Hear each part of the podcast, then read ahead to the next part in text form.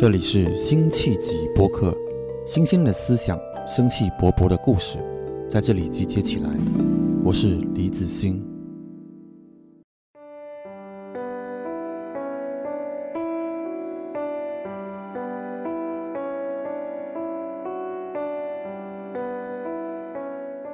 大家好，欢迎来到辛弃疾播客的新一期。本期呢，我是很高兴的，请到了多抓鱼的创始人猫柱。猫柱跟大家打个招呼吧。大家好。我们现在是在猫柱的的上海的办公室，在。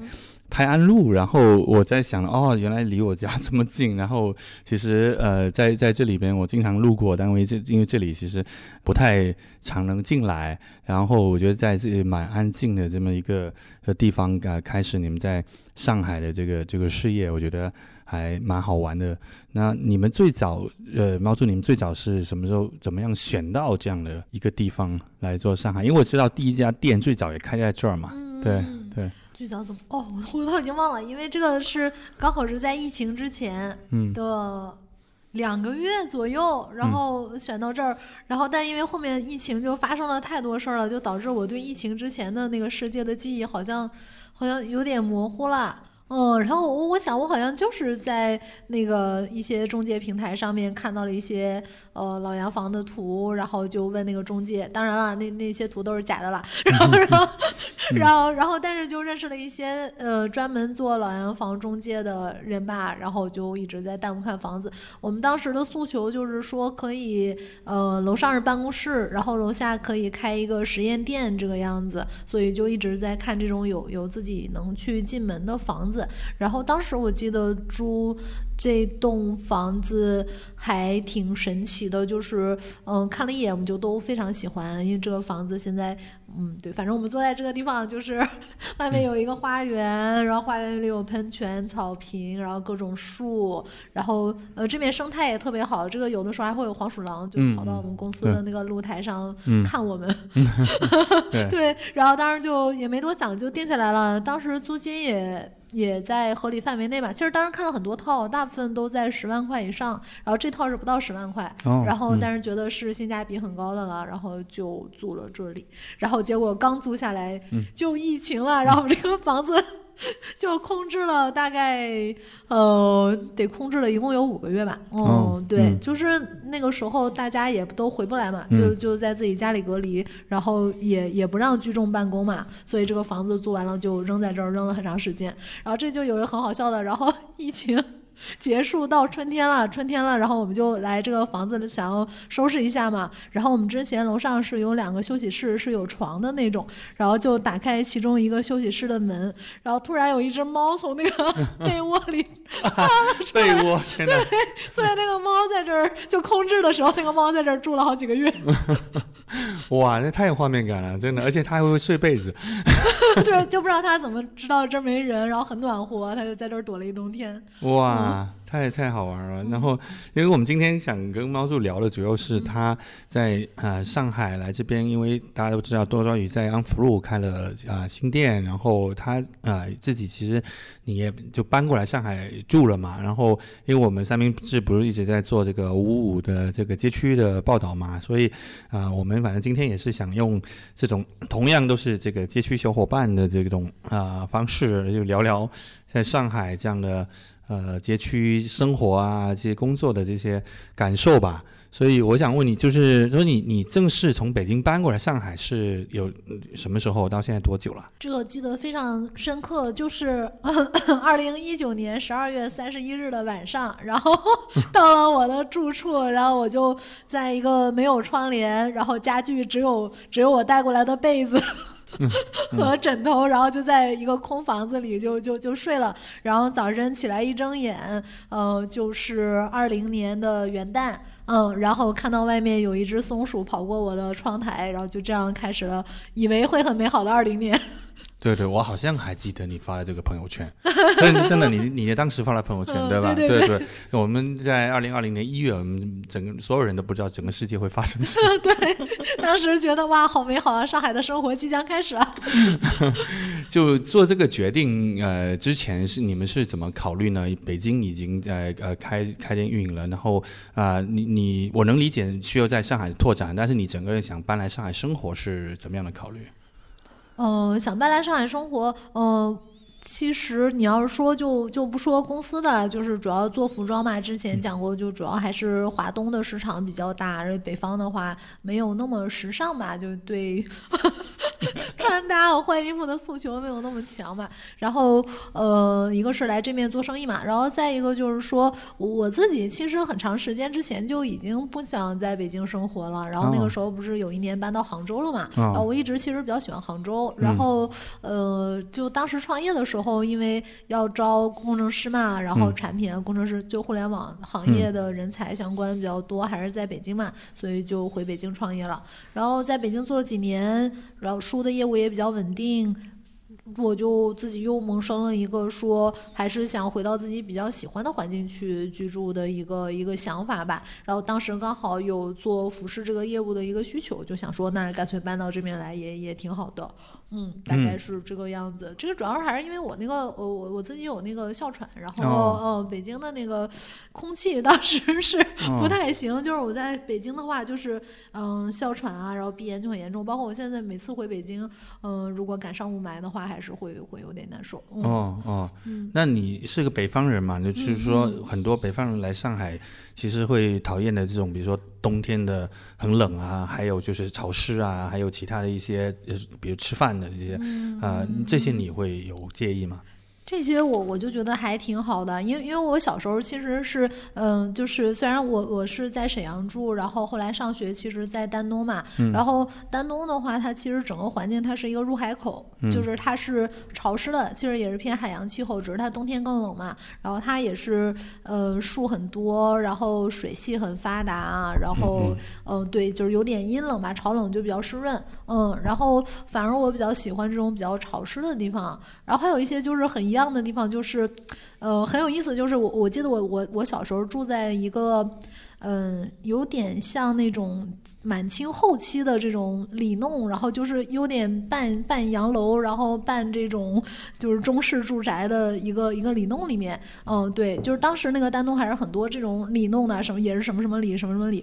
然后呃，当时也是住在一个这种木造的房子里面，然后我们有自己的一个院子，然后院子里面有很多树，其实跟我们家现在那个环境很像。然后那种呃有点儿霉味儿的，然后有点。点阴凉，然后树木的这种感觉，就是离户外很近的这种感觉，其实是一直是我觉得最亲近的一个一个环境。然后我我其实很不喜欢的就是，嗯，现在北京居住大部分的人，其实他离那个外界和自然是非常远的。嗯，首先那个北京不怎么开窗嘛，那都是嗯密封的玻璃。再就是大家都住在很高的地方，然后很高的地方你其实是看不到其他的生物的，嗯，你只能看到楼或者是一些大气现象，然后。那个其实我发现我在北京就嗯很容易焦虑，就是很容易焦虑，然后睡眠也也也不是特别好，就是嗯我我只有在有能听到自然声音，就是环境音啊、风声啊，然后动物声，类似于像这样的地方，就是会觉得比较安心。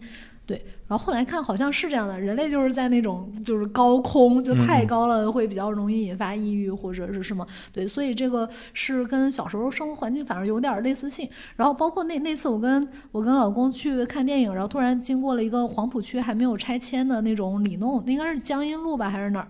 然后 我就突然一下子就是那个当时那个里弄很黑很黑，我我就是根本就是只有一个很很小的一个路灯，然后但是我就突然一下子就是记忆被召回了，因为我小时候住的那个里弄是没有没有照片的，就当时没有人，大家都没有想着说我要把以前的旧宅拍一个照片，但当时我就是觉得好像就特别特别像，然后我就拉着老公一起走到那个有点黑的弄堂里面，哇，连那个烧那个蜂窝煤还有那个倒马桶的那个味道 就。就跟小时候住的那个地方很像，就也是有点像石库门这种的，有一个门，然后旁边有一些假门，然后挨家挨户进去串堂的这种，然后就觉得还挺神的，就是嗯，小时候居住的那个环境，对你后来在上海的这种嗯。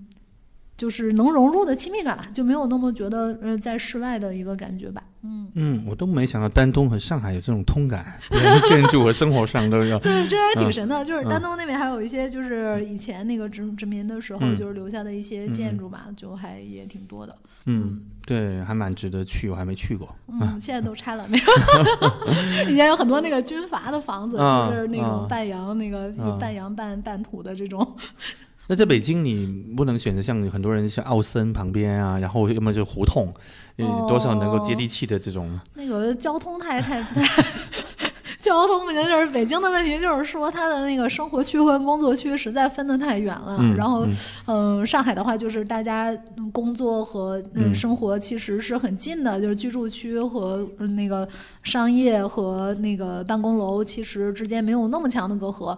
那北京就是要不这个地方就都是办公，这个地方都是商场，那个地方都是小区，就是就是大概是这个样子吧。其实很难，你那样的话就要牺牲很多的时间在交通上。嗯嗯，所以像五五，其实上就是。一个像你说结合了能够居住和工作，然后又可能骑个自行车本身就能够逛的这么一个一个区域，是吧？嗯嗯。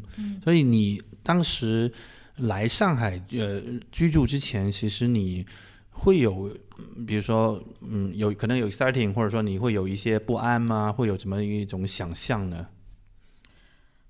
没没有哎，因为那个我我其实 之前就是周末，我基本上每个月都来上海，所以其实很挺熟了，还就是至少对这一片也挺熟的。就是之前是基本上呃每个周末都会嗯找机会来吧。嗯嗯嗯，对。那当时就已经选好了在岳阳路的房子吗？嗯，岳阳路的那个房子跟这个办公室差不多，是一起找的。嗯，对，然后就是一起看好的，然后是一九年的十月份就大概签了，然后呃这边做一些装修维护啊，然后都弄好了之后再搬过来。嗯，对，就是其实是还。比较熟悉的，我觉得这一片倒是没有说哇。不过来了之后，的确觉得比想象的还要舒服。啊，就对，就 是比起度假，肯定还是住在这儿真的是非常方便。就是呃，是北京很难很难想象的一种方便嘛。就例如说我我的那个嗯健身房，然后我我常去买早餐的面包店，然后可以去没事儿吃个点心和包子的店，就距离家可能都在二百米以内。哦，而且在。上海的话，你在街头走路是一件让你觉得非常放松、很舒服的事儿，就跟在那个在北京，我我之前住过一段时间，就是在那个呃金利中心后面，然后它那个其实离 SKP 很近嘛，但是距 SKP 应该也就几百米，但是我我我就是很很很不想走过去，嗯，那边路路大了一点，对，那个那个路，然后而且而且比较比较脏嘛，然后嗯，交通上的车大望路的那个路口，对对对，那交通经常堵得不得了。对，然后而且你会觉得很危险，因为车很横冲直撞，就是它没有那种可以走路的闲适的感觉。还有一点很很不一样的是，北京的路旁边其实是没有树荫的，这个会让你的就是行人的步行觉得很不舒服。嗯，要不然呢就是风很大很冷，要不然就太阳很晒。实际上，岳阳路在啊上海这边知道的都已经是一条就是说比较偏安静的路，就是它它的商业不是很多。然后上边有什么中国科学技术什么院啊，还甚至有些这种军队之类的赵家浜路那边啊，对对，就这些就蛮神秘的 那种那种感觉。然后，然后就是对对你来说，你是不是你的生活周边会更往什么永嘉路啊，往这边去去去走那片？嗯，我的生活半径，我其实会会那个换不同的。路线去店里和来公司，就例如说，我就是来公司的路线呢，有的时候会走那个高安路到湖南路，然后再到武康路。嗯。然后最近喜欢的一个路线是走那个新国路到广元路，然后再走康平路那边。嗯。就是从那边再走，然后去店里呢，有的时候会走东平路桃江路那边。嗯。然后有的时候会绕远一点，然后再从长乐路那边走过去。然后就大概是这样，然后每次大概走个将近一小时。了时间，就慢慢散步，慢慢。哦，你真的是走路，你不是骑车？呃，骑车也也就是着急就骑车，不着急就走路。哇，就走路哇！那你能够呃去走路去上班，或者走路去对去工作，那这种还是对于创业者来说，我觉得应该还蛮奢侈的。好的，真的真的，很多人就每天排来排去，然后就。可是可是在北京，你打车也要一个小时的时间。你你很多人打车就在路上看手机，处理那个邮件，处理微信啊。对，走路可以听播客嘛？哎，这个是很不一样。就之前我不听播客的，然后就我上了播客，但是我我其实不听播客，我没有什么场景。但自从搬来上海，我就听播客变得很多。嗯。因为骑自行车走路都是一个听播客非常非常好的一个场景。嗯嗯，常听的播客是什么？给你一个机会表白一下。刚才在聊嘛？我我喜欢徐涛做的播客。对对对，我们要转达给他。哦，对我蛮蛮蛮常听的，就是说明还是一个商务人士。的确，听的比较多的还是偏商业类的。嗯嗯，是是。呃，然后我会觉得像武康路这这个呢，就确实是有点像一个商业风向标的感觉。嗯，就是说，如果你只要做跟什么商业消费、年轻人生活方式相关的人，他可能是不是得过来打望一下，看看画眉，看看你们多抓鱼，看看三顿半，看看素然，就是你是不是这样形成一个这种新的？我们当我们当时一篇文章就说它是宇宙中心嘛，就是一种网红宇宙中心，一种一种 circle 这样子的。就是你们当时选择那里。开这个在上海多抓鱼的啊，从这个安福路啊，不，从这边太阳路搬过去之后，那那那个选择是怎么样促成的呢？那个真的就是非常机缘巧合，对那个那当时我记得我找房子已经找的有点有点有点疯魔了，我就是 每天在那时候还疫情刚刚结束，刚可以开始看房，我就每天在路上晃，然后我心里就在想，为什么人人都能找到商铺，就我找不到？你要求很高吗？没有，也没有很高啊，就就看好的都没有。然后，但是我我当时其实有有挺多觉得还挺触目惊心的。当时疫情刚结束嘛，空商铺好多好多，然后有有有一。些就是，但是它不一定都合适，因为我们想找面积大的。然后有一些商铺就是刚刚装好，而且能看得出来花了很多钱。然后，但是都是国外的业主，就是房呃房客，就是他他他老他老板回不来了，因为疫情。然后就是根本就没开。对，有点有一个文章叫上海什么餐厅入殓师，就是说把那个那个开不下去餐厅，最后把那里边家具再变卖啊，其他再弄弄。对，但那个有我我记得就是当时去看了，有一个是想开一个新的啤酒坊的，然后哇，那个设备看起来就很贵，然后椅子都是真皮的什么的，然后就都一天也没有开业就要转租了，而且他人在国外，所以他没办法回来处理家具，那些家具就随便房东处置了，就这样了，就 就这样，然后当时觉得哇天，就是整个商业就是这样，开仓库。对，不过那个时候你要租房子是个很好的时机，就价格都很便宜，然后基本价格都很便宜，然后当时的话，其实我们也收到了一些商场的邀请嘛，然后商场。可能要给的租金就非常低，就是没有租金，嗯，就是给我们就是没有租金，然后只要交物业费。那你们还没有选择？这个就是后面的故事。然后后面还有呢一个朋友，然后呢那个朋友他要新开一个园区，然后那个园区也去看了，但那个园区的确是还没有开起来，就里面没有什么入住的。然后当时那个空间是很漂亮了，然后它还有一楼，然后。但这两个都在静安，这两个都在静安嘛。然后静静安跟徐汇的气质还是略微不太一样，略微不太一样。然后，嗯，他也愿意给一个非常低、非常低的租金，就跟那个商场的物业费差不多。对。然后，在我已经要犹豫在这两家签哪家的时候呢，突然我我就是帮我租办公室的这个中介给我打电话说：“魏小姐，你现在一定要马上过来一趟，我已经帮你摁住了房东，你现在就到安福路三百号来。” 然后，然后我就说啊，安福路有房子了，然后我就赶紧，我记得当时就是真的就是接到电话，马上骑自行车从办公室冲到那儿，就大概就就十分钟就过去了。然后过去了之后，跟房东看了一下，然后看完了之后，呃，问了一下价格，然后简单聊了一下，嗯，马上就交定金了，然后第二天就签约了，就这样。然后当时我们的同事都说你要三思而后行啊。然后就是我交我交了定金了，我回来了，我跟同同事说我我交了定金了，但是同事都是北京来的嘛。他们也也不太熟悉上海的情况。他说：“你这个比那两个选择贵那么多，而而且而且这个一楼是没有，就这个一楼是没有的，就是它一楼等于说那个那个走廊进去。然后当时我们租下来之前，那个走廊我们观察过，就是都没有人敢走进去，因为黑洞洞的，不知道里面是什么。然后然后他就说感觉很奇怪，然后上面是当时老相机博物馆嘛，然后但他们自己又打了很多很多隔断，因为要做展墙，你根本看不出来那个建筑空间是什么样子的，你就会觉得那个建筑。好阴森，好难利用啊，就很难利用。然后，然后同事就都说：“哎呀，你这个角色，你再想一想吧，还有半天时间，然后怎么？”但是我我就觉得很好，因为那个房东带我看外立面，我觉得外立面其实它是很。很周正的一个空间，对，而且它的窗，你看现在大家就看到，其实它窗非常多，它只是它从永乐这个院子里边，它又能看得到上去，对吧？然后那个窗其实很好看，然后当时就是能看到非常多，很好。然后那个一楼的走廊呢，当时我就在想说，这个对于其他的商业来说，可能是一个不太好的，呃，就降低转化、降低客流了嘛？啊，不是降低转化，是降低客流了。对，但是我觉得对多抓鱼来说蛮好的，因为我们是一个。新新概念的一个商店，就是以前国内没有这种，就是说平价二手店，要不就是古董店，要不就是破烂店，但是没有这种就是普通人的一般百货的这种二手店。然后我想说，好像得需要一个长廊式的教育空间，让人明白我们是干嘛的，不要没有带任何预期进来逛一圈，然后发现二手的，然后他很懵啊这个样子。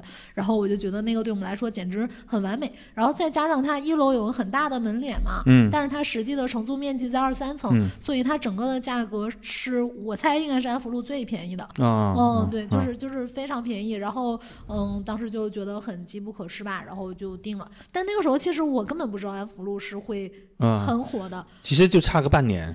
差不多，对对对，因为因为那个时候安福路，实际上我能叫得出来名字的店就只有画眉一家，没有没有。画眉那时候还没那么大，还没在对面把马里扬巴吃下来。一个小的，然后而且那个时候疫情的时候，我也不知道他们营不营业。但总之，我当时去看那个房子的时候，那一片是很萧条的，没有什么人啊，就没有什么人，都是都是一些餐饮嘛，然后再就是一些嗯，不算是那种。国内的就是就是这种全国范围的大品牌的店，就都是一些。这一下子这半年一年这样子就，对对对对对吧？这种爆发式，你你对对对，就是后来就是我们开了之后，然后又又又进入了好多这种就是在一线城市很有名的一些连锁的品牌来了之后，就变得很火了。但我当时做的时候，真的真的没没有这个概念，就当时我我自己还觉得它的人流量的确不如淮海中路的，嗯，然后之前那个那个本来想要给我那个。位置的是在呃淮海中路嘛，嗯。嗯对，当时但是我就当时我观察一下客流，我觉得这边的客流好像比淮海中路的客流更像是我们用户，就长长得更像，长得更像，然后对，然后还有就是呃当时想要租下那个店铺，其实非常感谢素然的黄老板，我跟他打了个电话，说因为他们在那边有好多店嘛，对，他就跟我讲了一下那面的用户的构成，然后那边的店他们有三家，巴嘎斯有五家，对，然后然后他就跟我讲一定可以租，这个价钱绝对没问题，什么？然后就给我坚定了信心。我想黄老板肯定比我的同事经验足，而且他的比较好。我来上海其实挺感谢的人嘛，一个黄老板，还有就是说本来我想租，但是没没有租的那个房子的那个朋友，他他也是怎么说？他在上海做了很多这种园区物业吧，那个朋友也给我了好多建议，就感觉到上海之后有一种。被热情相助的感觉就并没有，因为我对上海的确就是，虽然你这儿这儿很熟，但你在这儿的确是不认识人，然后你不知道他具体那个商业是怎么样的，然后很快就有一些这种很熟络的朋友给你建议，当时就还挺感动的。其实我昨天跟一个所谓做商业地产媒体的朋友谈到一种，就是说像这种新型的，像像你刚刚说的，可能人也不太知道你是什么类型的店，这样的是它本身有蛮大流量，然后新型的这样的一种业态啊，实际上确实目前其实。其实有有几种类型可以选，就商场可能是一种，然后一种是设那种刚刚说的那个园区，一种就是临临马路的。实际上这这就是选了，你看我们刚好就是三种当中选了实际上这几种它都各有利弊。嗯，但是我我我是觉得说，某种上，我当时我昨天跟人家他们聊的一个点就是说，在我看来，实际上还是商场有点错失了这个这样能够吸引留住，因为不然商场它就是太千篇一律了。就是嗯，如果没有一个像这样子的，因为你看，连传统的书店延吉又什么，他们都倒掉了，然后他们就就那个，当然我没想到他们已经商场那个说说明还还是很有意识的，能够被你们开比较低的价格，所以他们说明他们还是很很认可你。我我是说，可能比一些比比你们更小，然后还在成长期的，其实当然也很调性很不错的一些文文化的这些公司啊，这些企业，其实他们我觉得也值得今天的商场用这样的。投资的方式去把他们招揽进去，你你觉得呢？其实商场给书店的价格都很低的，嗯，基本都是不要钱，只抽成。我找房子，我真的觉得一直都很有运气，就是就是比较有运气，自己好像还是有一点那种就是。对一个空间的感受力，就是到了那个空间里，觉得它对不对，对对不对劲儿，就是我很很容易感受到某种不对劲儿或者对劲儿，然后跟那个房子它现在的装修是什么样，其实其实没有太大关系，就是，嗯，我到了商场里就会觉得哪里不太对劲儿，就是不对劲儿，它它它应该不对劲儿，就是我觉得我在那儿的心情不是一个。不是一个在这儿要你看房子会找风水大师看吗？不用不用，我就 就是自我感受对对对劲儿嘛。自己就是个罗盘。对对对，我我我自己的一般看房子，我就是注意几点。第一点是一定要朝南，这是一个北方人的执念。虽然南方的朋友跟我说朝不朝南不重要，对，朝东也可以。北方人的执念就是要要要朝南，对。然后嗯，南北都要有窗，这个是我那个执念，南北通透朝南。然后呃，格局方正，不能就是这一块那一块。所以我找的。房子都是非常方方。上海又很方正，还不见得好找。对，你看静安福路那个很方正，它就是一层就是一层一层。然后我们先要在三里屯看那也是特别，就是一个大厂，格局方正，然后呃，就是左右的邻居没有特别奇怪的遮挡。然后我就是感受的人的那种状态，大概就是去感受建筑物周围的客流的这个。我我一般去找一个房子的话，我我都跟同事说，你至少要在那儿待待三天，然后你这三天分配的就是天气好、天气坏、工作日和休假日，从早待到晚，看看都有什么人经过，然后他们的状态是怎么样的，什么样的构成，我觉得这个这个是非常重要的。嗯，对。然后所以我们去找店的时候，大概都是这样去找。对，那刚刚说的那三种形态，那那以这个街边店、路马路边的来说，那它的不好是什么？哦，你你说街边店不都不好吗？对，有街边店的不好，就是说呃，会有一些。意想不到的顾客吧，我觉得意想不到的顾客，然后他可能，哎，但是那那个我觉得也还好吧，就是，嗯，例如说在安福路的店，那个意想不到的就是经常那个就是那面对面不是小学嘛，然后爱菊小学，对吧？他放学了会有会有很多 小小朋友在那儿做我们那个摇摇，然后一直在那儿坐着，就是在那儿玩，放学在那儿玩，但是也挺挺可爱吧，也挺好的。这这这是一种吧，就是呃不速之客，就是可你可你你就得面对所有的客群嘛，你不能。就只要人家路过这儿，人都可能进来嘛。你你你不可能说我只做一类商选商场是筛选过的客群，商场和园区都是这样筛选过的。路面上就是谁都可能经过的，谁都可能上来，对吧？然后另外一个不好就是说，你开街边店的话，所有的关系都得你自己打理和处理，是啊，就没有物业给你提供这些服务，你自己就当好自己物业。就例如说，嗯，你做消防啊，然后包括你要去改一些招牌，去城管申报啊，然后呃工商啊，然后各种。跟周围小区你要改建，你要有一点噪音，跟周围小区的协商，就类似于像这种麻烦的事情，那商场肯定都是商场来去。那你们从北京过来，其实最最终也能培养出这样的小伙伴来 deal with 这些所有的这些东西吗？嗯，对对对，然后是是可以的，然后 那个那个小伙伴现在已经被我发配回北京去弄三里屯的店。对对对，然后然后我我觉得这个里面可以的最关键的一点就是说。我真的觉得上海的政府实在是太好了。对对，我我听湖南街道的原来主任徐颖主任，他有说，哎，你们他也配合了你们有很多的，对吧？我觉得上海这边就是这这个，首先那个整个湖南路街道对我们就帮助挺多的吧。就是例如说原来的那个本来是一个办公形式的那个一个产权嘛，然后但是还是呃帮我们去通过了工商注册啊，类似于像什么就都有帮忙。然后嗯，包括什么事情该找谁，然后政府这边都会跟你说好。然后你最近要注意些什么啦？例如说什么，他都会及时跟你说，对，而不是说出了问题就来找你罚款，然后而是没有跟你一起去好好做的这种。然后就是从那个呃整个湖南路的那边，我就能听到好多呃徐汇区这边对于不同街道的规划，我就觉得想的好细哦，想的好细。就是例如说现在那个呃音乐学院那儿，就是那个呃东平路，你看在在改造嘛，以前对对，就以前那个普契金那个那个那个圈儿那儿是呃有很多餐馆，然后呃疫情之后又很萧条嘛，那一片就很冷清。然后他现在要改成一个比较偏音乐文化街区或者什么，就是他他是有想过的，就是。这一片的居民是什么样子的？然后都有什么产业？我应该放一些什么店过来？这片街区能被盘活？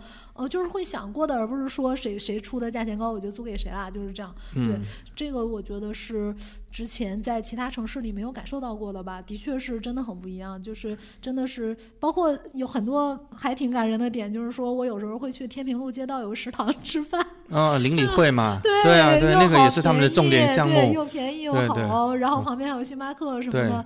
啊，那家是全上海最小的星巴克，他们说是，呃，特地政府去找星巴克说说服他们说能够在这么小的面积开啊。你你在那边刚吃完饭，你在这边顺便买一下嘛，就就就就感觉他是想好的，就说这面需要一些这样的配套，然后他是真的有考虑到大家的需求，我就觉得还就有的时候，呃，我去那儿吃饭，我就会看到很多那种就是妈职业妈妈带孩子，她没有时间做饭，那可能老公下班比较晚，然后她就会带孩子一起去那儿吃，我就觉得非常方便，对吧？就是又又免去那种点外卖给人感觉很凑合的，然后环境啊各方面都很好，就是感觉 能看到一些上海的人情味。那你们也成为了湖南街道的政绩嘛？他们也宣传了你们嘛？我在看，那也没有了，人家厉害的店也很多了，对。所以我在想，你们当时说这个呃，蛮有印象，是你们门口挂了一副对联嘛？就是用这个来镇住了这个气场是吗？嗯，那个对联的主意是谁想的？那个对联是用户写的，是吗？那也很对。我们就是每年过年之前会找用户征集对联嘛，嗯，然后就征集点赞最高的对联，然后我们就会给他写出来，就是这个。样子，对，然后前几年我写的吧，然后今年那个就是争取创造社社于争取创造剩余价值，那个是用户写的，那个还挺好笑的。嗯，对对对对，挺有意思的。那呃，你会对这个，其实对你们来说，武就武康路过于网红化也好啊，安福路那样子，其实对你们来说应该也没有什么不好的地方，就是它的人流始终会。不断的涌来，到那个周末就跟那个节日集市一样，就那个一个马路上就是，呃，尤其它又还没完全进车嘛，然后就其实是蛮拥挤的。然后你你会慢慢就是呃，发现那里蔚为壮观 那种那种感觉吗？之前真的没有，之前真的没有，我我真的觉得不知道什么时候突然变成了那条路就。嗯，真的没有哎，去年都感觉没有，今年上半年吧，今年上半年突然觉得那条路的人流量有点 超乎想象了。嗯，对对，但对你们说就是一个很好的在上海这样立足的这样一个点，是吧？嗯。就各有各有好处吧，我觉得是在安福路，就是有点结识新朋友，但是有点没有照顾到老朋友，会吗？会会有一些吧，就是呃呃，就实际上来说，为什么有些北京的同事不太喜欢来上海？嗯因为他们觉得上海太隆重了，出门一定要化妆穿的很好看，然后也没有，然后自己就是北京的这个优衣库的一套，然后来这儿 来这儿就觉得自己蓬头垢面啊。主要是安福路，主要是安福路，其他地方还好。但但是你想，我我们同事。都是这个心情的话，那有一些老用户，他真的就是很喜欢读书，他可能不是很修边幅。对，他在那个店里有的时候会看到哇，这么多时髦漂亮的小姐姐，他就会觉得自己变得。就他本来觉得多抓鱼是属于他的，他突然觉得多抓鱼不是属于他的了。嗯，我觉得这种心情是是有点有有有点能可以体会吧，嗯，可以体会。但是的确，你开店的话，还是为了能去接触到新的客流，并且有人能帮你宣传嘛。那的确是开在那个区域是最好的，就是你会看完了之后，小红书可能上面可能就全都是你的。嗯，不过好像。如果说是多抓鱼的老用户，他们都会很怀念。我们最近不是把大望路那个店关了嘛，然后他们就比较怀念那个店，就是有点冷冷清清的，只有知道的人才能访问这里，然后安安静静的，没有什么人来打卡拍照，就都是来来这儿看书。嗯，当然了，这样的书店肯定是赚不到钱，赚不到钱的。对，中间还是有一些考量吧。我最近也在想说，如果我们重新在北京开三里屯的店，怎么能结识新朋友，不忘老朋友呢？嗯。还没还没太想好吧。这个也其实也为你在上海开第二家店那个提供一个背景啊，就是说你有这个安福路网红店，那你应该在上海开一个可能更偏社区，或者我不知道啊，好像你们之前应该有在五角场有这样的计划是吗？之前本来想去，但五角场后来还是没有要那个房子。那个房子后来想到它的那个空间，就还是说就是我说的那个嘛，它不符合我觉得空间要方正，它那个空间被切割的有点凌乱。那这样上货就不是很好上。然后以及我们现在新的店都想尝试那种，呃，像你说的，就是想做社区店，的确是想做社区店，就是想想比较多做市集，就是社区里的人可以自己拿自己的闲置或二手物品来摆摊儿的这种的，嗯，就是能创造一个是闲置流。转还能交到朋友吧？嗯，我觉得这个很重要。但是如果想要支持这种市集的话，最好就是大平层，然后去五角场那边看的话，其实没太看到。那边有点还是有点远了一点。对于这个，因为市区其实你们还有很多地方可以再去 cover。就是那第二家店会有在计划中什么时候开吗？你说上海吗？上海，我我先得先把那个三里屯的店忙完，再再再再弄。因为三里屯那个店，我们先在三里屯去尝试一下做这个市集吧。就是之前那个十一的时候快闪，然后做就做了市集，每天基本都有嘛，然后就还挺成功的吧，就挺。真的好多人，就有点 有点走不动了。然后，然后就想说，我们怎么能把这个市集的东西去产品化？然后你可以报名来摆摊啊，然后嗯，不用去在网上被动的等待别人来卖东西，你可以自己去摆一天，然后卖到很多东西。类似于像这种，嗯，想在三里屯能把这个模式跑的。比较通之后再回到上海，然后也是想再找一个可能比安福路的面积还要更大一些。嗯，对。你觉得 potential 你会喜欢一些什么样的街区？嗯。我我现在其实也很难说，主要我的活动半径实在太窄了。就还是在一个就是你说的五五区域里面。对对对，我我我想的是，就是那种地铁站比较好到的，然后一个比较大的，就有点像呃日本的，就是东京城郊就会有很多大的那种二手店，然后都是几千平的这种，然后它就是地铁直接到，然后开车也非常方便，有很大停车场，所以你可以把自己的家里的哪怕是小家具都可以直接带来，然后就摆摆摊。现在上海有个叫。一个亿复古仓之类的那种，但是它不通地铁，就很远，在那个龙湖路。那个那个就太太那个太远了。那那种我也去过，我去过一个那个什么岛，复兴岛吗？还是什么？就是有一个岛，然后里面有一个大仓库，然后里面就有好多感觉是呃解放前那个外国人逃难留下来的各种奇怪的、奇怪的老老物件。然后我们在那儿淘了好好久，然后被蚊子叮了大概有二十个包。就是那个那个还还挺多的，不过我发现这种就是老物件的集中的地方，上海比北京多很多。是吗？嗯，对，就是呃解放前的这种，就是一些洋货啊什么的。嗯。那你们现在主轴还是京沪双轴两双城记的这种感觉吗？还是？主要还是做北京、上海吧，因为我们的主要卖家还是在一线城市是最多的。嗯，对。然后我们其实开店也还是更多的面向。嗯，卖家就是潜在的卖家群体，他会知道哦，原来我的东西还有这样的一个方式可以去循环卖。嗯，然后之前的话，我们就是没有做过什么市场推广或者投放之类的嘛，就是口口相传在线上，对吧？然后但这样的话就是会。不在某一个圈子里的人，他很难被突破圈层。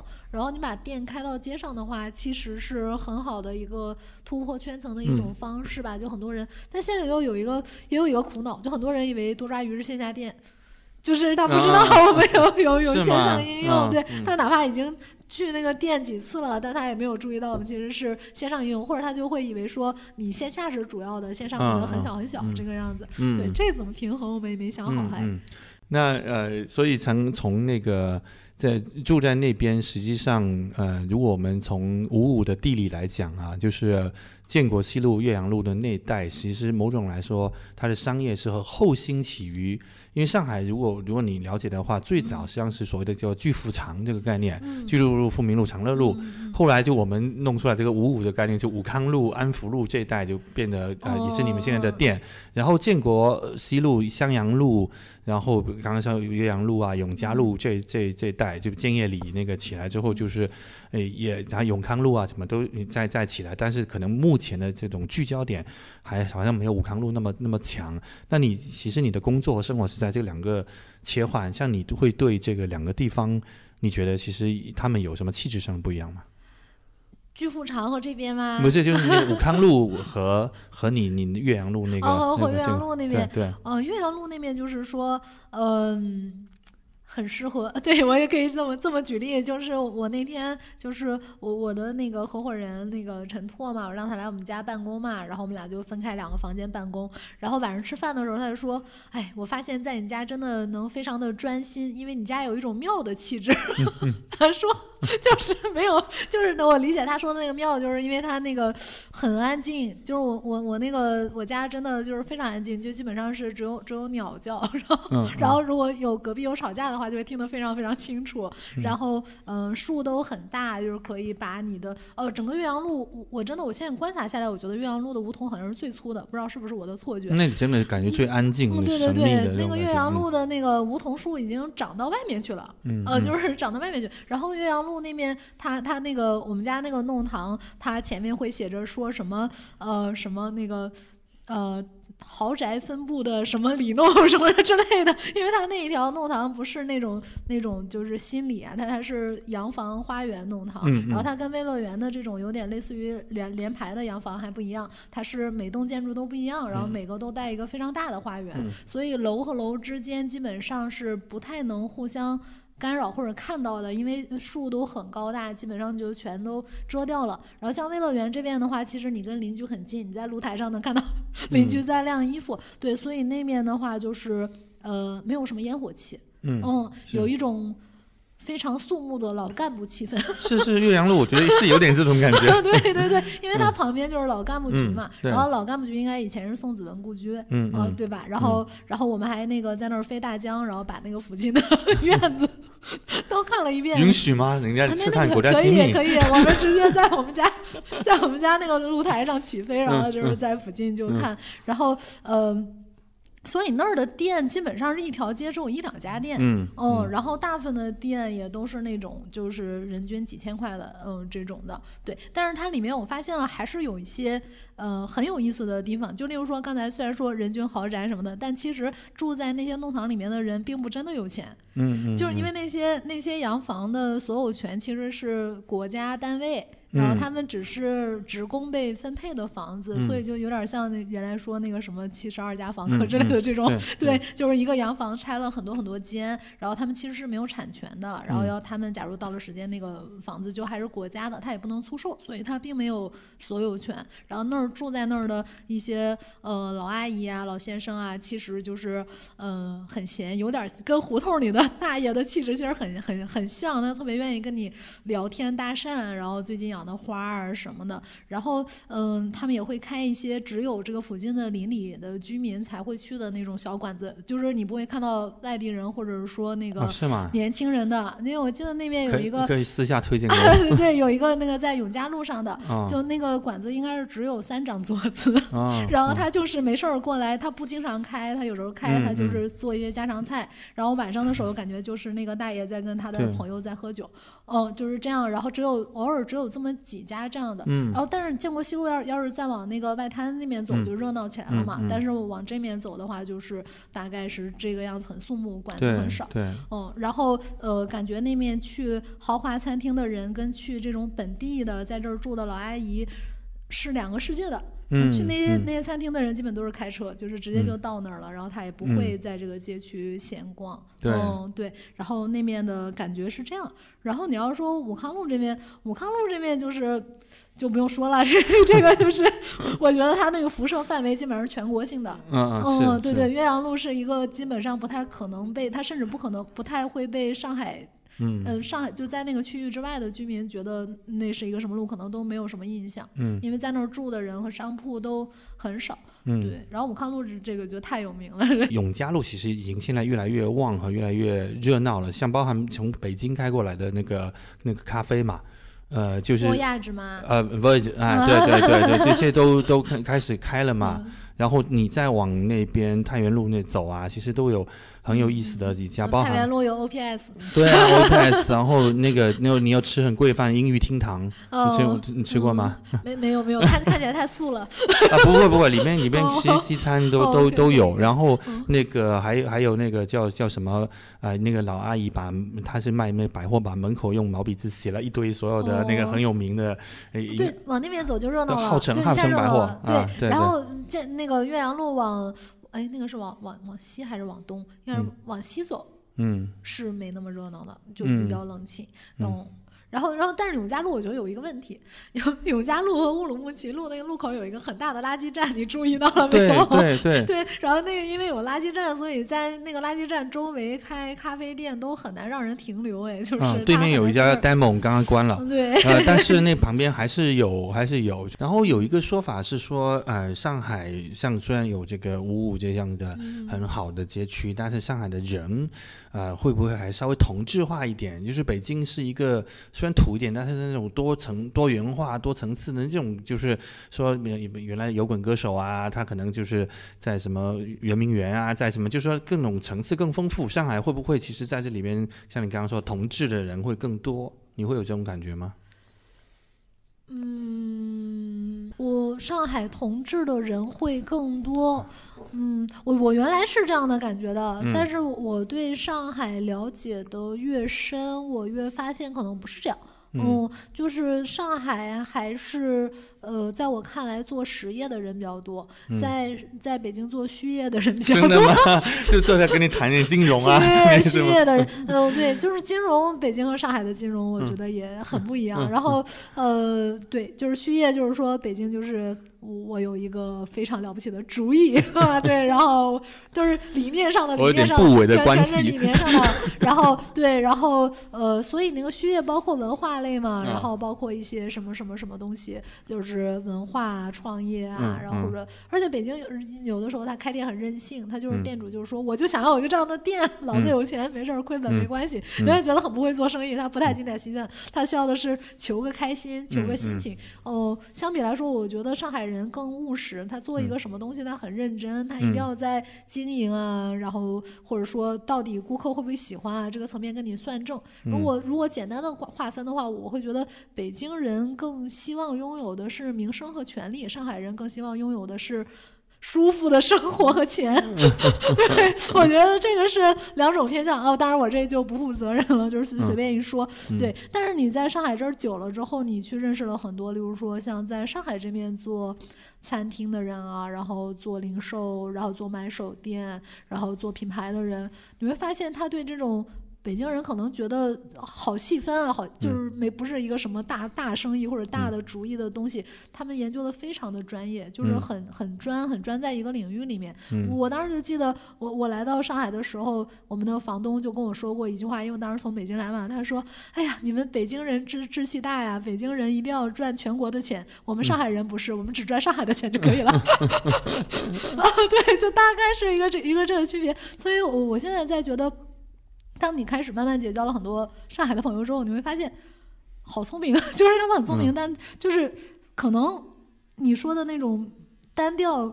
是跟北京比没有那么异想天开，不会诞生一些太实际了一点。哦，对对对，就是不会有一些古灵精怪的主意，然后不会有一些嗯看起来会很亏，然后但是就是嗯就是贾跃亭啊什么，然后对，然后但不会有那种这种就是惊世大骗局啊，或者是说什么东西这种对，嗯，但是这种小领域的精明。其实我觉得它的难度可能比那个异想天开还要再难一点，嗯，就是现在是这么看上海的，觉得还是很多很多的需要学习，就包括最近去上海餐饮去做的比较好的一些店，就是发现人家的灯灯光是怎么打的，然后灯的那个色温啊，然后各种色度是怎么调的，然后包括它的那个桌椅的一个距离什么，就类似于像这些，我会发现。我我我之前的人生感觉都很幼稚，就是一直在做一个消费者，我根本没有想到过说这么舒服的店，它是怎么做出来的？嗯就是它的一丝一毫都是经过精巧的设计的。但是你在北方的时候真的很习惯，就是很糙，就是对吧？就是那个光或者太暗我觉得北京也还好啊，北京也这方面应该还是有点讲究的呀。呃，没，那肯定是你要以基数来说，肯定没有上海也好了，肯定没有上。但这几年是这几年那个北京的餐厅好好了很多，好有好了很多很好的。但是上海整体来说做事的那个专业度，我还记得我以前没有搬来上海的时候，有一次做活动，然后我们去搞一个花艺嘛，就是然后我自己觉得我在北京算算很会弄这些花什么的，然后当时我我自己想去插一下那个花，然后还被那个花艺师嫌弃说了我一顿，说这个白玫瑰不应该。这么搞，然后要怎样怎样弄？对，就是它所有的东西都是有一个讲究的，就是要把它做成一个你你一定要这样做或者怎么样。对，现在在在学习这种看起来有点同质化或者无趣的东西吧，我觉得其实还是挺值得学习的。嗯，当然了，你要说就是那种。呃，兴趣的分散啊，然后聊闲篇儿啊，然后各种奇奇怪怪的人，那的确是北京多很多，多很多。嗯，那你会对，当然大家也很经常谈到这个问题，就五五的这种市生化，就是说，呃，现在老的店被驱逐啦，那种吃一个面馆，可能就是因为客单价太低，生存不下去，被。通街的 brunch，然后呃，年轻人也有些也其实也不那么喜欢精致化生活，他甚至也会主动远离这个街区啊。就是这这这些方面，你自己作为五五居民，你你是怎么样看呢？这个我其实不知道是不是真的在发生，因因为我当时就有一个很奇妙的想法，就是说。哎，我记得是乌鲁木齐路上还是武康路上有一家卖袜袜子的店，然后卖了很久很久。然后我们同事就说：“那个，这个他在这儿卖这么便宜的袜子，这个 这个能能能赚到钱吗？”他后来想说他可能有产权。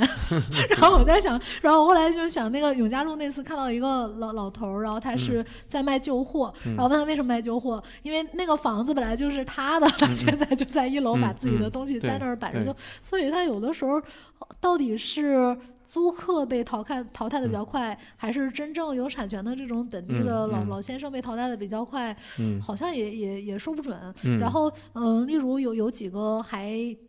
那边不有个沪西老弄堂面馆，你知道吗？就是吃腊肉面的，在华山路那边。然后，嗯，这边还有什么腊肉面大王之类的。我看他们开的时间都好久，就包括我们家那儿附近有一个老红星，哦，那个老红星也真的是，还有对面的那个呃锅贴店，我感觉他们好像比周围新冒起来的那个咖啡店的生命周期 要要要长长很多。对，但是我我觉得最主要市生化的这种东西，好像最。最密集集中的就是武康路和安福路这两条路本身嘛，是，嗯，然后我在想这两条路本身是不是它因为没有什么，哦，尤其武康路吧，武康路没有什么底商，嗯，呃，底商就是它上面还有很高的楼，然后下面它底商它的就是没有什么底商，它更多的都是。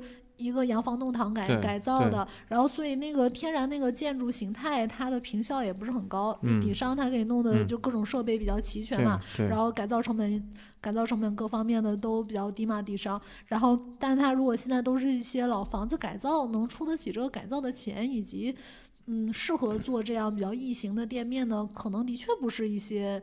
快餐，或者是刚才说的这种美甲袜子店之类的，对，那那种就是需要的面积更小。那这面那种面积小的铺位有点少。对，这这个是对这个的一个呃观察。你看安福路的话，其实它的阴面儿，就是我们这边是阳面嘛，就是朝南、朝北的那面，我看还是有不少小底商的铺子是在进行经营一些。但也有可能会慢慢消失，从家家旺的消失啊，然后可能会，但是我觉得那边可能有一个呃相对能够去稍微一点点可去延缓这种趋势，是因为它还有几个小区，从汇贤居到什么金苑啊，就是你有居民居民消费，居民就是。是说你他需要，比如说有人纳鞋底啊、改裤脚的，他可能能还能够去养养得起。是，就最终好像还是看那个房东是谁，就房东本人到底想不想赚那么多钱。嗯嗯，好像就是看的是这个。如果产权是自己的话，大概率应该还是嗯还是可以接着做下去的。嗯，然后乌鲁木齐路就挺神奇的。嗯，我觉得乌鲁木齐路就是属于一个。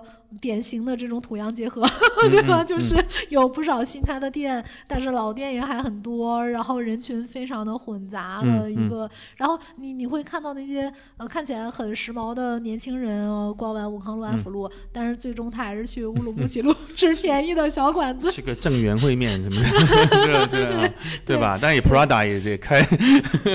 对对，然后嗯是深化。嗯，没事，我觉得这些就是一种潮流吧，一种潮流，就是潮流过去之后还是会生活的。你反而反而在潮流上的人。嗯，他生命周期又没有那么长，我的反而是挺担心的。因为我有的时候很害怕那种连带效应，就例如说你自己没有过气，但是你的邻居过气了，带着你好像这一片街区都显得很过气。那那个时候那个街区就会向我去感受他的气，我又会觉得这个气又不对了，这个气中带着一种 嫌弃的情节，那可能我们也就要搬走了。对，但中中间来说还是，嗯，我还是挺希望那个安福路其实。能够有一些长时间的店的，就至少开个几年在那儿，而而不是说就是很快的，然后嗯开起来很多人，然后后面慢慢的就很寂寥这个样子的。对，嗯，那我认为呃多抓鱼作为一个文化内容的呃供应者嘛，我觉得是不是在这个街区呃，就是我们也有这样的一个，比如说责任去说把这个街区的这种多元文化属性啊，可以去把它变得更加丰富。你们有这计划吗？这个倒倒倒没有，我们觉得我们能做好的就是把那个店开开好。不会发起点什么邻里活动啊，或者 community 的一些东西啊？不太会，不太会，就是别人发起我们就参与一下，然后别人不发起我们就就也没动了。我们就 我我们就是会把自己的店开开好。我觉得先把自己照顾好是是这个时代可能第一位的。就例如说，我现在对我们那个店很多的选书我也不是很满意，就是觉得效率不够高。例如说我们一楼画廊。它需要换展呢，那个换展我们开始觉得说，呃，两个月换一次嘛，到后来就觉得怎么也能做到，但你后来发现两个月换一次竟然很难做到，对，也很平密的，很难做到，对对，就已经很平了。然后你光把自己的那个内容能去更新换代照顾好，让它不至于衰退，我觉得已经很不容易了。就是你你在那儿做一家好店，它社区自然就有了，但是你店没做好，去做那些应该就不太行。对我还是希望。就就是大家，呃，是愿意。对，我经常很感，但最近没有了，因为最近疫情又严重了，就是上海又没有外地 游客了。就之前每个周末去看那个店，一楼都会放好多行李箱，嗯，就是全是外地的游客，然后一下飞机或者坐高铁来，就行李箱放在一楼上去逛。他们多抓鱼有一种说，我哪怕拿着行李箱有这么大的成本，我要来一趟。然后，而且他对这面的顾客有一种信任，就是说，呃，来多抓鱼的人应该不会把我的行李箱 顺走。你们应该搞个一楼搞个 storage。对，然后他就都。把行李箱放在一楼那个拐角的地方，就没有拿上楼。我我觉得先做好一家让人持续的愿意拿着行李箱愿意来的店嘛，就这个很重要。哇，这个好像一个很好的 slogan 呢。嗯，那我我们也三明治可以来发起啊，你们来参与嘛，弄点社区的这种活动嘛。就是我我对我我这点还我还是很想在五五，就是说丰富它的这种文化的这种活动啊，这种多样。比如你回北京一趟之后，其实你接下来还是其实会继续其实居住。还是以上海为大本营是吗？呃，我我接下来会回北京住大概一个季度吧。嗯，然后不知道，就生意做到了，万万一之后要要去那个那个深圳去搞一搞事情，可能就搬到深圳去了。哇，对，就到时候去看吧。我反正反正我这个搬家也非常的轻松，就是 我就只有两个人嘛，就我跟老公。嗯嗯。哇，就是所以就就为了这个就对啊，反正现在也也很方便，所以就是，呃，但是这样也体验了不同的这种城市的文化。嗯嗯，我还我还挺想就是到处看一看。我我今年比较多去的兰州，嗯，我觉得兰州还给我挺多感悟的，还还挺想经常去的。啊，为什么会有什么机缘多去兰州呢？嗯，兰州因为今年就是旅行嘛，不是旅行，就是现在。就是没什么别的地方旅行，然后我觉得甘肃发现甘肃是一个非常有意思的地方。对，用老公的话来说就是很 fusion，就是他就是各种宗教，然后各种人啊汇聚在那个丝绸之路上嘛。然后，呃，今年。首先敦煌就去了两次，然后丝绸之路正着走走了一遍，反正走走了一遍，基本把路上能经过的大小石窟全都全都看了。然后，嗯，还去甘南，然后甘南转了一大圈，一直开到那个四川的那个境内。然后，然后每次都会经过兰州嘛，然后兰州就好像是，就就。就当时哎，我记得听哪一期节目，那个兰州人就说兰州就是用来转机的。那兰州那个对那个高铁站离城城区就特别远啊，不机场特别远啊，对对对对对对。但它其实坐高铁，对，你可以坐火车到那个机场嘛。然后然后，但是兰州那个那个城市给我感觉很寂寞，就是很寂寞。其实我觉得值得做点什么，因为我上次不是跟杭松洛聊了一期嘛，然后我自己也去了杭兰州。其实我我也蛮喜欢兰州的，因为铁桥啊什么的，然后个白塔啊什么的。还有还有牛肉面。对，还有其实有很多摇滚乐队，就那里其实那个民谣啊这些音乐很好啊。对，我我当时想了一件事儿，就是一定要有文艺作品。嗯。你你看你看兰兰州有那么多的歌，嗯，所以那个地方一下子它的那个魅力看起来就就就不一样了。嗯。然后如果它没有那些歌的话呢，嗯，你可能去了之后就是觉得是一个嗯中型城市，没 没有什么有意思的地方。那多抓一会在兰州做点什么吗？没有，就我自己会经常去吃拉面。哇，我就为了拉面专门去兰州，天哪！真的很好吃。嗯嗯嗯，然后就是，那你你觉得，其实我我个人其实也是那个北京胡同的爱好者了，因为我每次去都怎么住方家胡同啊，什么之类的。那而且曾经一度北京胡同的生意还不错的。那为什么现在就是大家？呃，我当然我知道，也也也上海其实小马路也经过这种呃禁止你去那个呃开店，然后就要你封上。北京胡同也是有经过，但是其实也某种上也是野火烧不尽，春风吹又生。但为什么总体来讲，北京的胡同的这样呈现的这种这种状态，没有那么被人现在那么的去啊提及和那个呢？你你你比怎么比较这种胡同和小马路？最主要的来说还是太冷了，就是 是吗？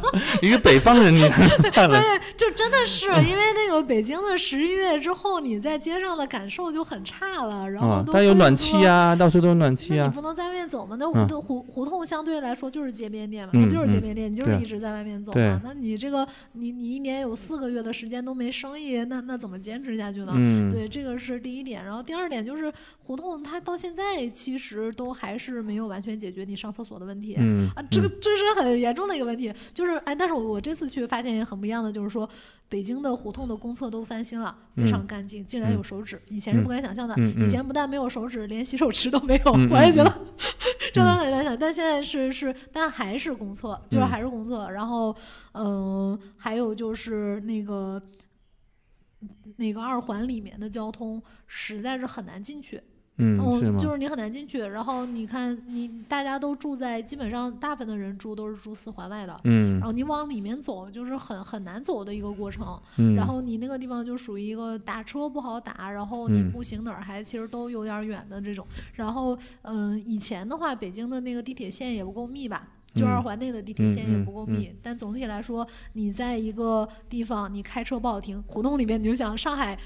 这大家都抱怨不好停了，那你好歹还是马路，你胡同里你那个车你都开不进去，对吧？所以说你首先你坐地铁你够不着，然后外面又太冷了不好走，然后开车你又不知道停哪儿，你也开不进去，竟然被卡在那儿了。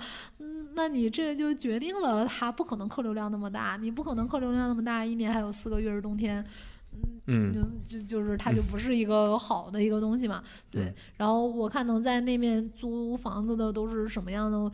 嗯，要不就是拿了很多融资了，然后 可以可以浪费一下，在那儿在那儿租一下，对，要不然的话，真的就还是呃老北京，就是胡同里的居民需要的那些店，是真的能留下来的。对，现在经营比较好，可能五道营那边，但是我觉得五道营那边的确也好停车，那边因为它有雍和宫，还有国子监什么的，所以它那边呃本来的那些配套也挺好，而且五道营出来就是地铁站，两个雍和宫、北京桥都可以可以去。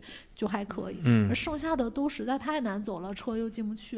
就就例如说，北京的好多的那种呃老宅，或者是就是例如说像什么那个呃王府啊什么的这种，车都不能停到跟前的，你下了车还要走很远。然后在我刚才说那种北京又没有树荫，夏天就暴晒，北京其实很晒，然后冬天就 很冷，就是真的是不太除了。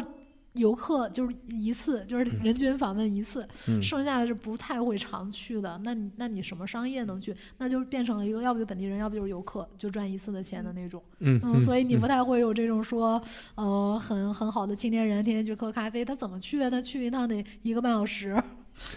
就他他他没法去，就很难。对，但是胡同里面其实有有好多那种老北京的，嗯，就是本地小馆子就留下来了。我觉得那个挺好的。我特别喜欢吃那个涮肉，我经常带朋友去，然后我有时候一个人也会去的，就是在那个豹房胡同。然后豹房胡同那个那个涮肉店本来只有一间，然后大概是六个桌子，然后后来呢生意变好了，他就往往里面 就是往里面打，又打通了一间。后来生意变好了，又打通了一间。他后来就在那个整个那个你进去了之后，看起来是一个六个桌子的小店，其实它里面完全弄了一个回字形，创起。大概五六间房间 都是他们家的店，就是那个还还挺逗的。然后，嗯，去那儿吃的基本上都是附近的居民，就是暴坊胡同在哪个区域附近啊？东石口附近美术馆那边。哦嗯，对。然后那那边我是，嗯，一个那边我们比较常去的，然后再一个就是北新桥那边我也比较对对，我是常去那边。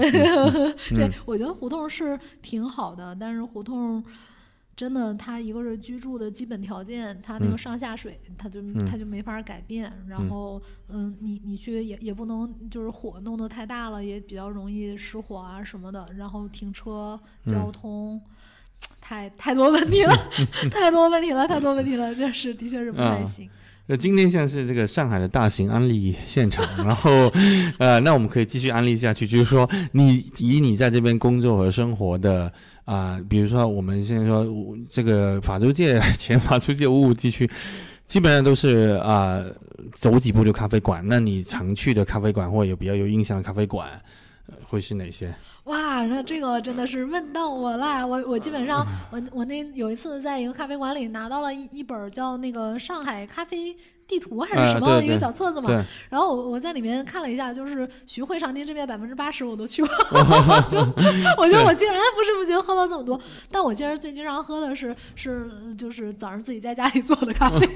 我我大部分时间不不不是特别去咖啡馆的，就是嗯自己做咖啡喝，然后但。嗯，有的时候闲着的时候就到处逛，就会打卡一些。然后我自己当然觉得最好、非常惊艳的，我的确还是觉得 O P S 的确是做的最好了。就是 O P S 真的是我来上海之后，尤其疫情的那种去年疫情的时候，没有什么人嘛，也不用排队，然后就觉得很好。而且我觉得 O P S 那种大家拿着一杯咖啡在街道上面。说话的这种感觉，那个气氛好，但是排长队排长队就不太好了，就在那儿品鉴，然后店员跟你说他怎么做的，然后然后看看当季的菜单，我我觉得就很开心。然后当时不知道 O P S 那么有名，因为我们家不是岳阳路、太原路不就在后面嘛，然后就绕过去看到那个。然后嗯，第二个最近经常去的是黑羊。啊，不是，也是永嘉路那，呃，不，建国西路，是那个襄阳什么路，襄阳南路啊，还是什么我忘了，反正就那一片的。然后他有两家店啊，就去的是应该是新开的那家。然后因为那家店我不知道为什么，他那个桌子就它中间有一个木桌子，然后那个木桌子在那儿办公很有效率。倒地。我我也不知道为什么。然后还还有还有一家店叫做 Daydreaming 嘛，白日梦。然后他也是做，他是做那。那个呃可丽露的那个小小糕点和那个特调的，然后他在永嘉路上，然后我我比较喜欢他们家，就是他们家的那个咖啡，嗯，摆盘非常漂亮，摆盘非常漂亮。但是之前永嘉路在翻新嘛，然后他们刚好被那个脚手架挡住了，然后挡住了，所以它里面就没什么人。然后到了里面去就挺好，但现在现在不翻新了，好像也也人不是很多，但但他做的特调也挺好喝的。嗯，然后那家也。挺常去，还有一家挺喜欢的是，呃，高安路有一个小胡同进去，有个叫百川。百川，对对对，对 对对。对，那个不错。是。对，然后还有一个是有一个那个做那个呃手冲的，专门做手冲 dripper。嗯。呃，dripper 在。呃，在那个在那个长乐路的一个小区里面，弄得很像一个，弄得很像一个教堂，或者是。是吗？长乐路靠什么路啊？我们最近刚好也在做做成了个文章，忘了，反正就是我我常去吃那个福考锦花的旁边 的的的旁边有一个，然后小区，然后里面，然后他那个不经常开，因为他那是一个民宅的一楼嘛，然后他弄的一排一排凳子就很像教室或者教堂，然后店主自己买了一个老的索尼可以放磁带和 CD 的音箱在那儿。放一些古典乐，然后他就每天他这一面就是一面墙的各种豆儿，自己去闻一味儿，你自己觉得哪个好，就让他帮你冲一下。哦，那个很好。然后你喝喝咖啡的时候，就是所有人都面向前方，没有人能面对面。所以大家就在以上的地方可以见到毛猪。对，然后是再就是这一片的烧鸟店了，也基本上都吃到了。嗯，所以也蛮好玩的，就是你在工作旁边吃烧鸟店，但是你的咖啡馆都基本都在你家附近。对，就是就是你这你在你家，比如说有时候感觉呃没有状态，我想喝咖啡，然后你是去旁边就是工作家喝咖啡。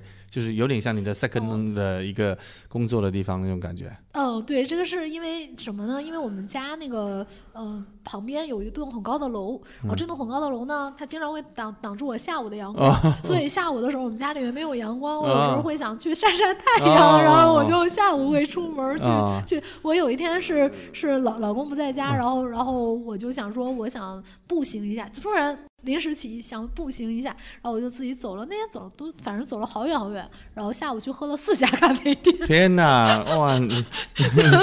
就是转起来这个样子，是是是是 good reason for coffee，就是因为下午刚好这样能能出来，而且咖啡店一般都是下午。那永康路你有印象吗？永康路就会不会太闹了？对你来说？对对对，太闹了。永康路常去，其实常去，常去是因为要拍街拍嘛。这是早期的时候，哦，完了，我落落落了一个呃，就跟老公经常。去的店，但我自己不去，跟老公会去。就是呃，巨富长那个 Slap Town，啊，对对对，现在也是很火，对对，那个不错。然后，嗯，对，那个不错。然后，嗯，永康路的问题就是真的是人太多了。嗯，然后拍街拍的时候会拍到很多很有意思的人，嗯，然后偷听别人讲话的时候会去，就经常自己一个人觉得无聊了，我就会一个人去永康路找一个比较热闹，旁边的人讲话我能听得懂的桌子坐下，然后听旁边的人讲话。原来你还有这种刺探的，我觉得很有意思啊，就跟听那个 Club House 差不多，我感觉。嗯嗯。那你说街拍是你说你去拍这个路边的人啊？对，之前那个多抓鱼店里不是有那个上海风格嘛，然后会抓拍一些路人啊。在永康路会经常那边人多，就那那边穿的好像比安福路还要再 over 一点，就是是吗？对对对，嗯，那边也是那个气质上确实跟周边它也有点不太一样，还蛮蛮好玩的，对对。对我后来研究了一下，为什么永永永康路那个地方。那个那条路，你仔细看，它是没有绿绿荫的，它没有树，所以它冬天的时候的日照非常强，就有一种阳光街区的感觉。嗯，然后它那个永康路旁边那两两段都有蛮多树的，然后所以它那个店面就没有那种完全朝阳的感觉。所以旁边两两两段虽然也有不少咖啡，但明显没有中间那段没有树的那个。对，我觉得商业地产就是这样，它好多的时候，它那个环境的，嗯，光照啊，然后什么，就是一些非常细微的东西决定了它那个地方就有地气，旁边就没有地气，嗯，还挺神的。看，看来你还可以有个副业做商业地产咨询，对 真的，嗯，所以呃，就是呃，overall 来讲，你除了五五，是不是上海其他地方你其实去的不多？嗯，其他的地方，中环外，嗯，那就 没听过了，真的。虹桥机场，哎，古北，古北经常去吃日料，古北去很多。古北我会骑自行车去，嗯，来回刚好十公里嘛，然后吃了日料就消化了，挺好的。嗯，对，然后咱们古北也是上街角的地方嘛，就是其他普通的这个上海地方，其实你你就不不怎么去了。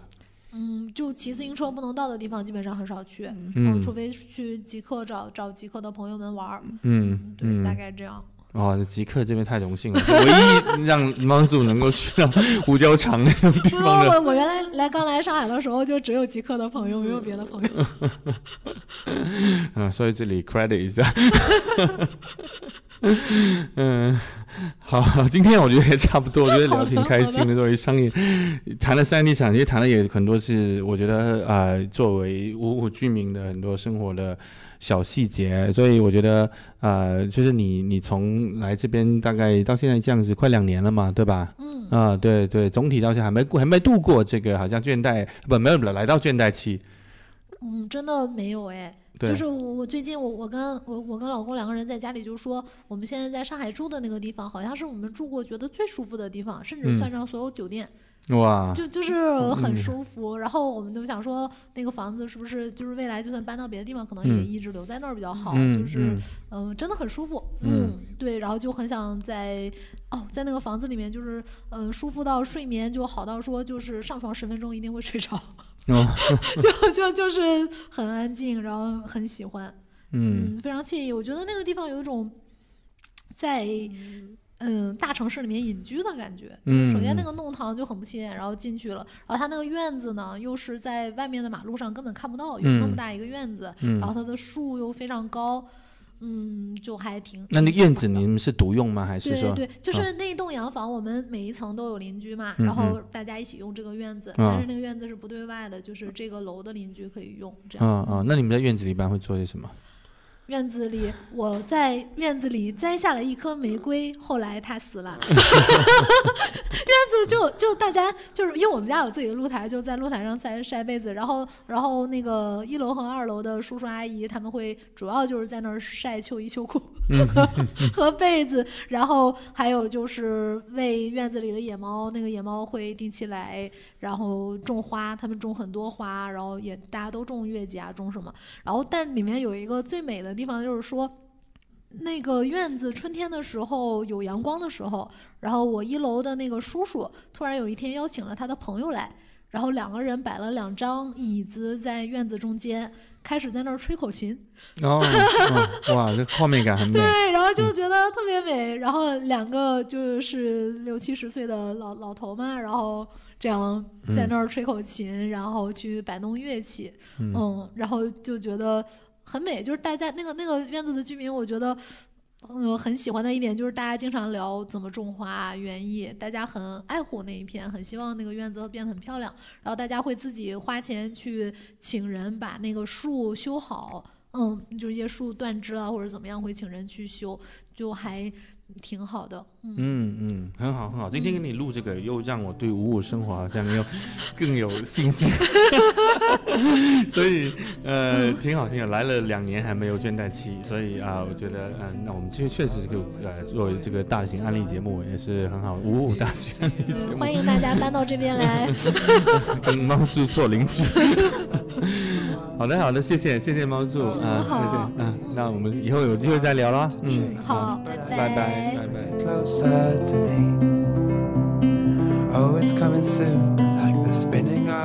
欢迎您在小宇宙和苹果播客平台搜索和关注新契机，您可以留言发表您的评论，您也可以在公众号 Think Age 新契机找到关于节目的文字推送。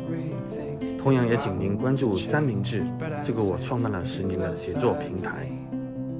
我们下期再见。And everything it knows, and I say, bring it closer to me.